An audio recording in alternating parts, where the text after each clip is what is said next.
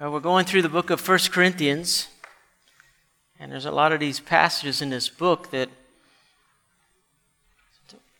when you go through a whole book, you're kept accountable. And so you can't just skip over the easy passages you've already heard, like, whoa, what's Charlie going to be talking about today? Like, this is a heavy passage. Well, we're dealing with church discipline in, uh, in 1 Corinthians chapter 5. And uh, there's some delicate issues that we're going to dive into this morning. And uh, sometimes texts are difficult because they're difficult to understand, and other times texts are difficult because they are plain to understand, but they're difficult because there's some shameful things being talked about or embarrassing things. Um, and then also recognizing the ages of the listeners and the spiritual maturity of the listeners as well. There's different people are different stages. So if you've never heard anything on these matters, uh, hopefully you'll, you'll come away with uh, seeing the importance of why this is important in the church.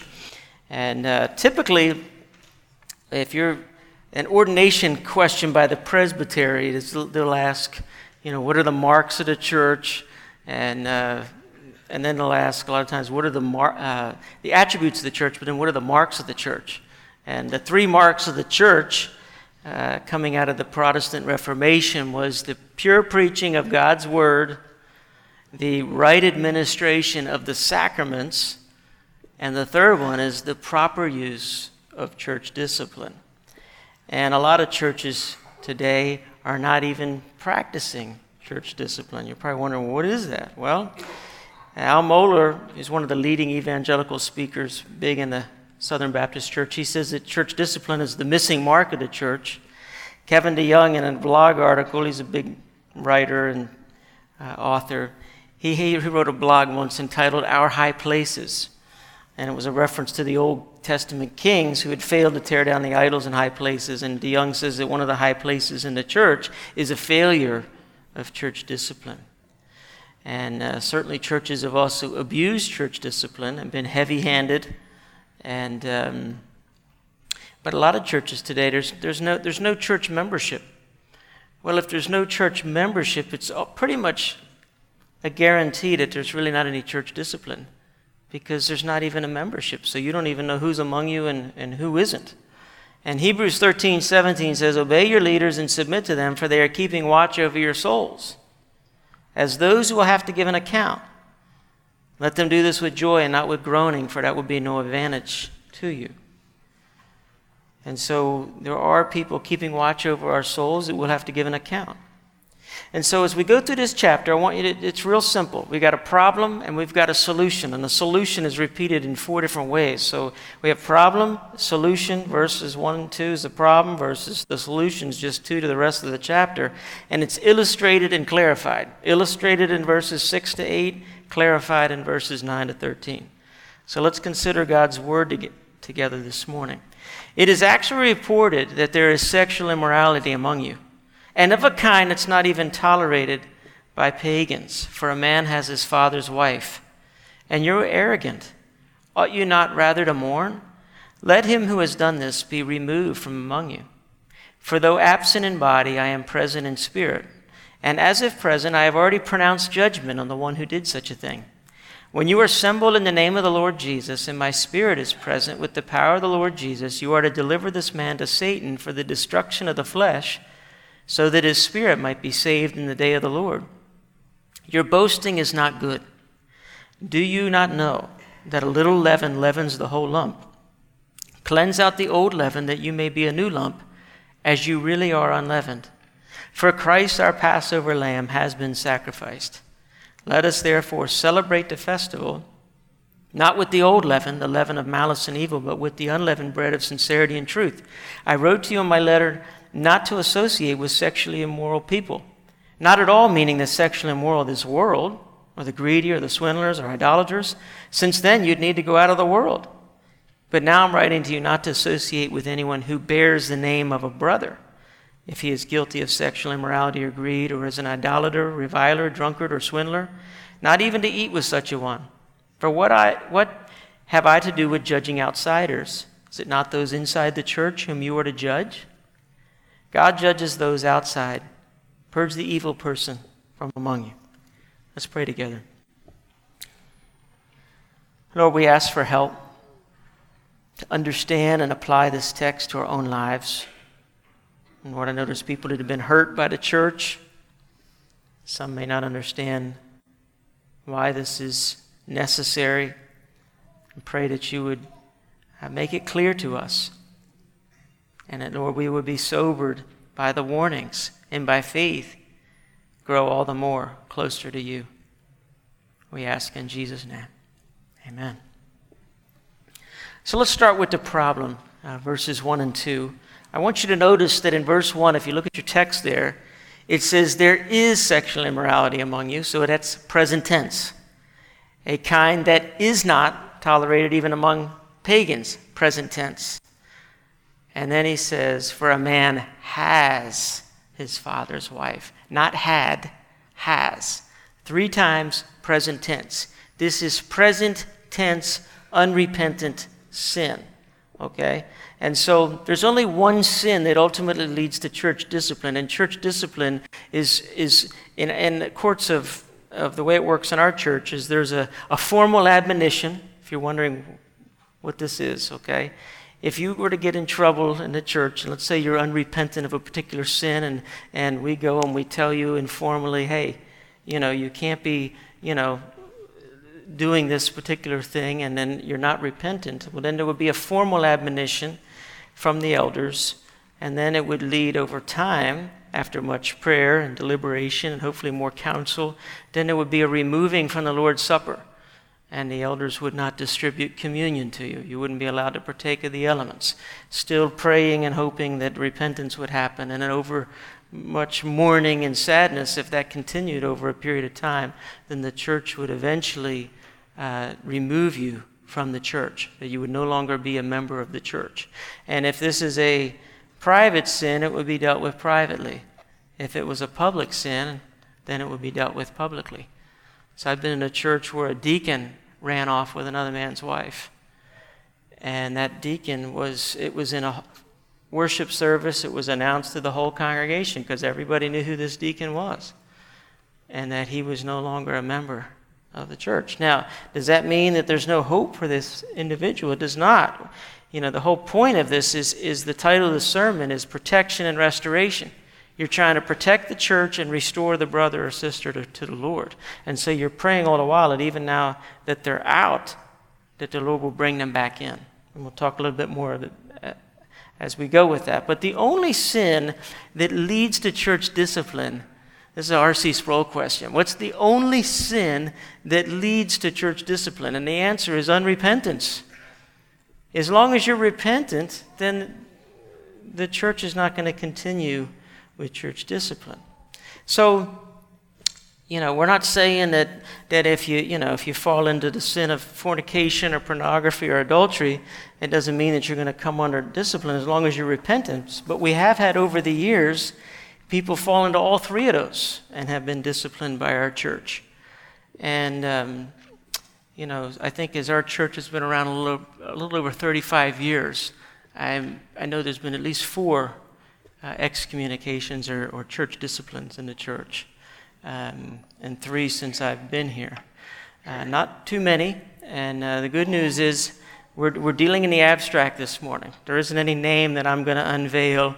And a lot of times in a sermon, that'll happen where the pastor is preaching on this because somebody's being removed. And if you read John Piper's sermon on this, it's sad. It's a missionary that is in sin and is being removed. And so his sermon on 1 Corinthians 5 is not in the abstract. They're dealing with somebody, and it's very sad to read. So the problem here in Corinth is, is, is twofold, okay? First, we have a, we have a, a scandal, we have a sin that, that's public. Every, it says it's actually reported, meaning everybody knows about it. Every, it's the talk of the town. Everybody knows, so there's a big sin that everybody knows about. And that's the first problem. And so this man is engaged in sexual immorality with his father's wife. It's not his biological mother, or Paul would have called him his mother. And we don't know what happened to this man's mother. Either his mom and dad were divorced, or she had died, his biological mother. But the dad had remarried, And some scholars have surmised that the father's wife may have been closer in age to the son than the father because they would often marry a younger lady. And so the son is now taken up with his father's wife. They're sleeping together. Everybody knows about it. And it's like Woody Allen marrying Mia Farrow's adopted daughter, who was 35 years younger. And that was big news in the 90s. And Woody Allen's famous response in Time magazine, last quote is The heart wants what it wants. There's no logic to these things. You meet someone and you fall in love, and that's that. And that's Woody Allen to what most would, would say was an incestuous relationship. And he just says the heart wants what it wants. Well, even the Corinthians didn't accept or condone incest. This was off limits. The culture of Corinth was a moral cesspool infected with all kinds of sexual immorality, a huge temple to the pagan goddess of love as you come into the city, and it might as well have been called the pagan goddess of lust. And it's like modern day Vegas and it was ripe with all kinds of sexual immorality and prostitution, yet they didn't condone what the church was condoning that a man has his father's wife. So here the church in Corinth was out Corinthianizing the Corinthian culture. And worse than that, way to go, church, they're proud of their achievement. He says, he calls them, your boasting's not good. He says, you're arrogant because you should have been mourning. They should have humbled themselves, and instead they were arrogant. And this is something for us to see here as Paul moves from this problem to the solution. The problem is this gross sexual morality, but Paul says four times in this text what they're to do about it. And is you know, pagans uh, don't even have this problem, and yet the church was proud of it. They should be mourning. And then he says four times here, look what he says. Verse 2, he says at the end of verse 2, Let him who has done this be removed from among you. Verse 5, he says, You delivered this man to Satan for the destruction of the flesh, that his spirit may be saved in the day of the Lord. More on that in a minute. In verse 7, cleanse out the old leaven that you may be a new lump. And in verse 13, the very last verses of the text says, Purge the evil person from among you. So Paul is very clear about what the church should do. Four times in four different ways, he tells the church that they're to remove this man from among you. And the irony is that when, when something like that is done, the church is, is called, they say, How could you do such a thing? You know, the world looks at, you know, like often you hear people say, you know, where's the love in that? You know, or, or uh, boy, the church, you're a bunch of arrogant, holy, pious people on your high horse, and it seems like you're on a witch hunt, and it seems like a Salem witch trial, and here you are removing people from the church. It sounds very arrogant. And yet Paul says just the opposite. Paul says just the opposite. He says it's arrogant to let him stay in the church. Who are you, Corinthians? You should be mourning, and it's arrogant to think you're wiser than God. You see, so Jesus is, and, and Paul is just turning this upside down, saying, wait a minute, actually to tolerate this and to do nothing about it, thinking that's like the humble approach, is actually the arrogant approach. And the loving and wise thing to do is to remove him from among you. Do you remember what Jesus said to the church in Thyatira? If you read the letters of the seven churches in the first three chapters of the book of Revelation, Jesus says this to the church in Thyatira. These are some sobering words. He says, The words of the Son of God, who has eyes like a flame of fire, whose feet are like burnished bronze. I know your works, your love and faith and service and patient endurance, and that your latter works exceed the first. But I have this against you, that you tolerate that woman Jezebel who calls herself a prophetess and is teaching and seducing my servants to practice sexual immorality and to eat food sacrificed to idols. I gave her time to repent, but she refuses to repent of her sexual immorality. Behold, I will now throw her onto a sickbed, and those who commit adultery with her I will throw into great tribulation unless they repent of their works, and I will strike her children dead. And all the churches will know that I am he who searches the mind and heart, and I will give to each of you as your works deserve. But for the rest of you in Thyatira who do not hold to this teaching, who have not learned what some call the deep things of Satan, to you I say, I do not lay on any other burden, only hold fast what you have until I come. The one who conquers and who keeps my works until the end, to him I will give authority over the nations, and he will rule with a rod of iron as when earthen pots are broken in pieces, even as I myself have received authority from my Father. and I'll give him the morning star. He who has an ear to hear, let him hear what the Spirit says to the churches. Man, I've never heard Joel Osteen talk about that one, have you? I will strike her children dead. Boy, that is very sobering.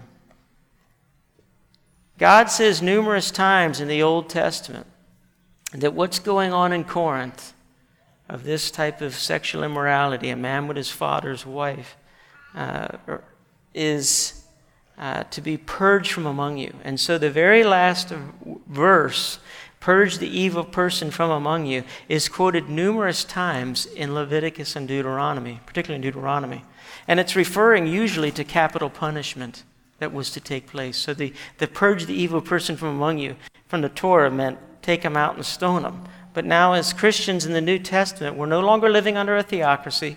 And Paul doesn't say, take him out and stone him. He says, no, put him out of the church. This was a sin against God.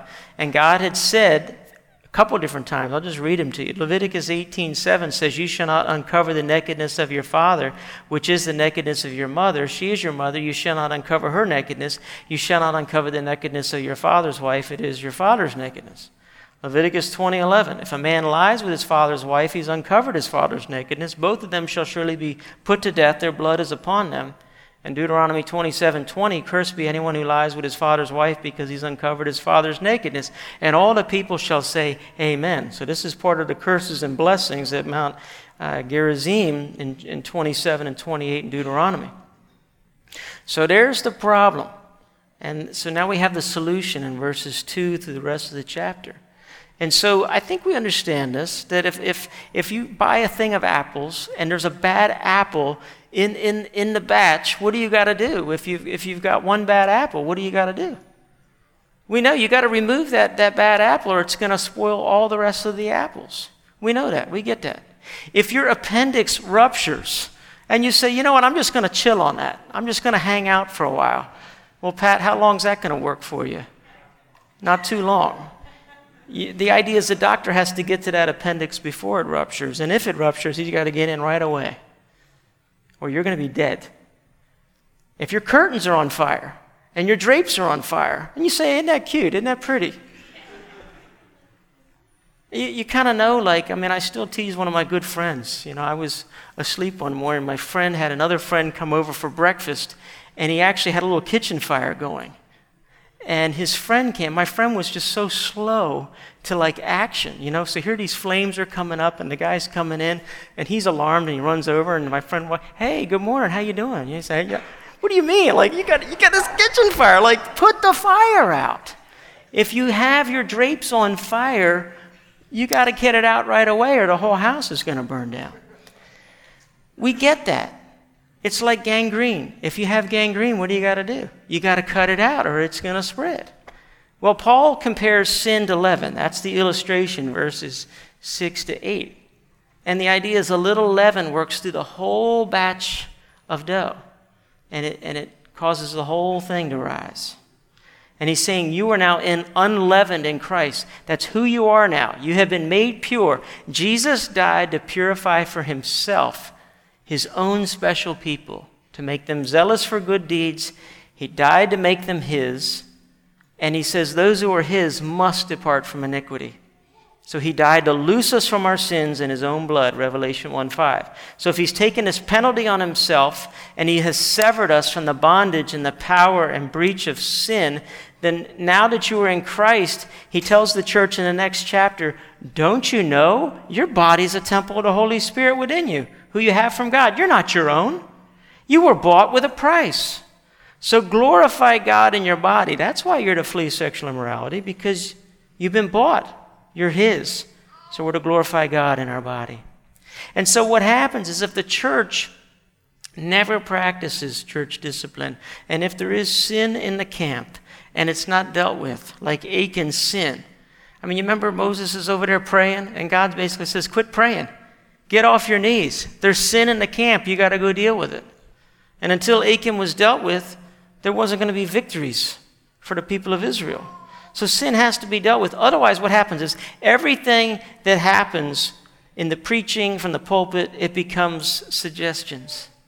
It's just suggestions. We're just a social club. Because there's really no, the church at that point is all gums and no teeth. If, if the sin is actually allowed to, to tolerate and, and to grow and to, and to wreak its havoc in the church, the church will no longer cease to be, the, will no longer be the church. The church will be more and more looking like the world, and the world isn't actually attracted to that. Do you remember when Ananias and Sapphira were struck down? It said a great fear. The, the church multiplied, the church continued to grow. And a great fear fell upon the people. But man, those that came to Christ were like, man, this is for real. Like, man, I don't want what happened to them. Like, if I'm not going to, you know, I can't play games with God. I was at a church that I grew up in, and my my dad was chairman of the deacons, and it was a guy that it was known to everybody in the church that one of the guys in the choir was sleeping with another guy with another lady, and she wasn't divorced. And I don't know if he was divorced either. And everybody knew about it. And so it was kind of like, you know, they're up there leading in the praises of God in the, in the choir loft. And the pastor went to deal with it. But in the Baptist church, everybody votes. See, we do things as an elder board. The elder board makes a decision, and a lot of things are done behind closed doors, and that's for often for the protection of the good of the church. But in this situation, the whole church had to vote on it. And the church said, But we like him. We, we like Mike. He's a good guy. And, and guess what happened? The church vetoed the pastors wanting to have him out, and the church said, No, we, we want him in. How do you think that went over? And the pastor ended up leaving the church. Bad news. Um, but the church will have no sustain on it if it does not deal with, with sin in its midst. Some of you have heard the story of Alexander the Great, and he, was, he had come upon one of his soldiers who had become a coward. And Alexander the Great asked him what his name was, and the guy said his name was, he sheepishly said Alexander. And Alexander the Great told him, You don't need to change your name or change your behavior.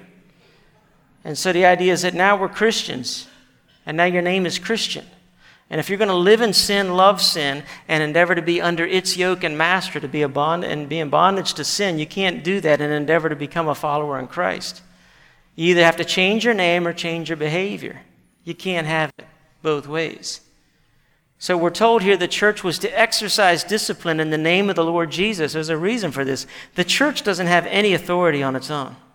And the only authority the church has, it's not a physical authority, it's not some type of uh, you know, wielding a sword or anything like that.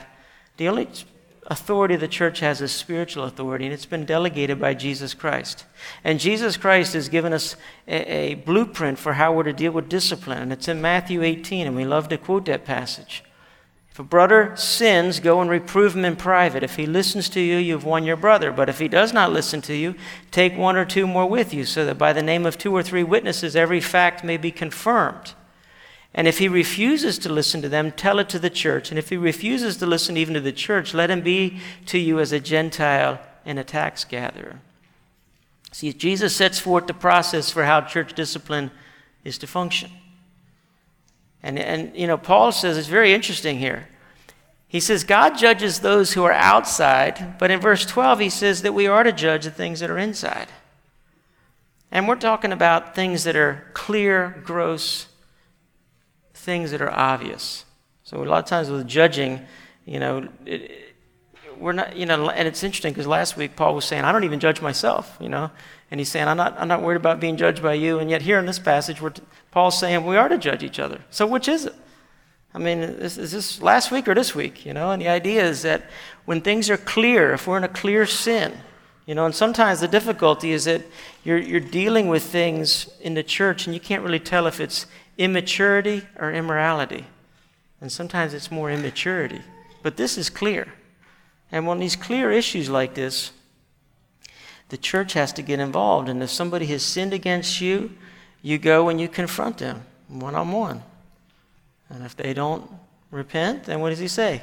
Then you get two or three and you go again. And then you bring it to the elders. You bring it to the ruling body of the church.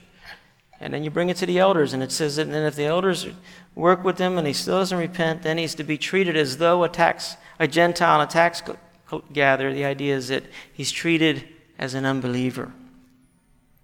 And so, what Paul is describing here is he says, delivering such a one to Satan for the destruction of the flesh. Boy, that's a tough passage, isn't it?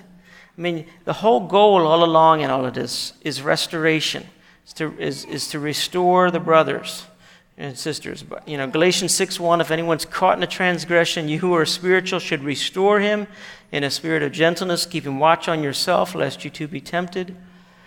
So, what's this idea about the destruction of the flesh then? And is this referring to placing a person outside the realm and umbrella of God's protection and into the realm of Satan? Or is this passage alluding to something more that this man is given over to Satan so that he can do what he wishes with this man, similar to what God allowed Satan to do with Job's health? And I think the answer is both. I think it's both. It's certainly being taken out of God's mighty hand of protection. And the Bible does make a distinction between the world and the church. And the one has God's blessing and protection over it, and the other is Satan's kingdom. He's the God of this world, he's called. And he blinds the minds of unbelievers. He's the prince of the power of the air. And this is saying, give him, give him over to Satan. Let Satan have rule, full reign to do what he wishes to do with this person. Hopefully, that this person will become like the prodigal son, who will all of a sudden come to his senses and say, Oh my goodness, I'm over here eating pig's food in the pigsty with pigs, and you know what? My father's servants are better fed than this. This stinks. I think I'm going to go home. That's what we need to happen. End of 1 John tells us this 1 John 5 18 and 19. We know that everyone who's been born of God does not keep on sinning, but he who is born of God protects him, and the evil one doesn't touch him. So there you have the protection from God. We know that we are from God, and the whole world lies under the power of the evil one. So there you have the realm of Satan. And church discipline is removing one from one camp and sending them back to the world. And as their flesh is destroyed, as they, they're in that realm, and Satan does what he wishes. And, and listen, the way of the transgressor is hard. And, and who knows what, what happens when people are, are sent out into the world, but sometimes there are physical consequences. And we're trusting that God would work his repentance in their hearts.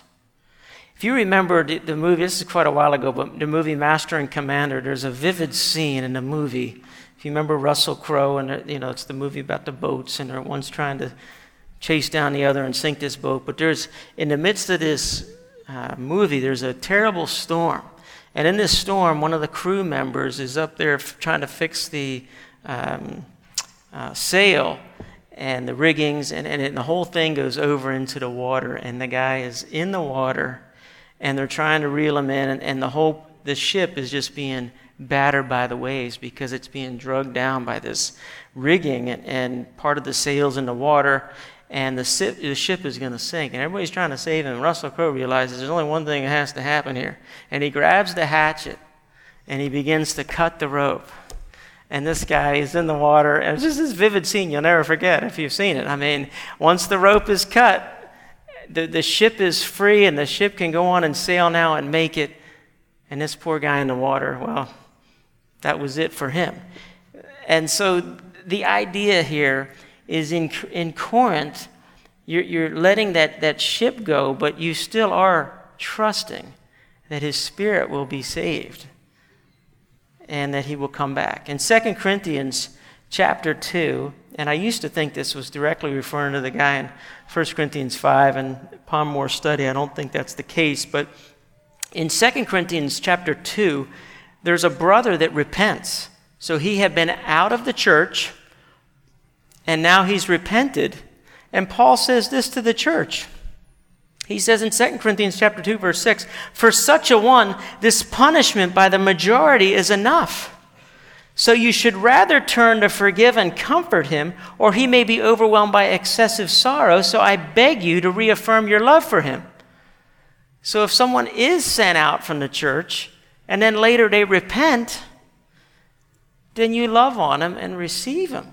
And often that's harder for a church to, to show that kind of grace. But Paul is now writing to the church in 2 Corinthians, telling them, Forgive the brother and comfort him that he might not be overwhelmed by excessive sorrow. Reaffirm your love for him. I remember a good friend of mine told me a story at the church that he had grown up in.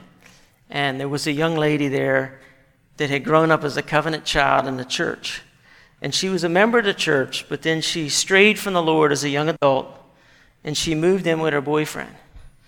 And her boyfriend wasn't the least interested in being a Christian or a member of Christ's church. And, and, and so the elders, when they found out about it, they wrote her a long letter and called her to account with her sin and begged her to return to the church and were setting up a meeting to engage her and starting this, hopefully not having to start a process of church discipline. But the young lady read the letter, and then the boyfriend read the letter.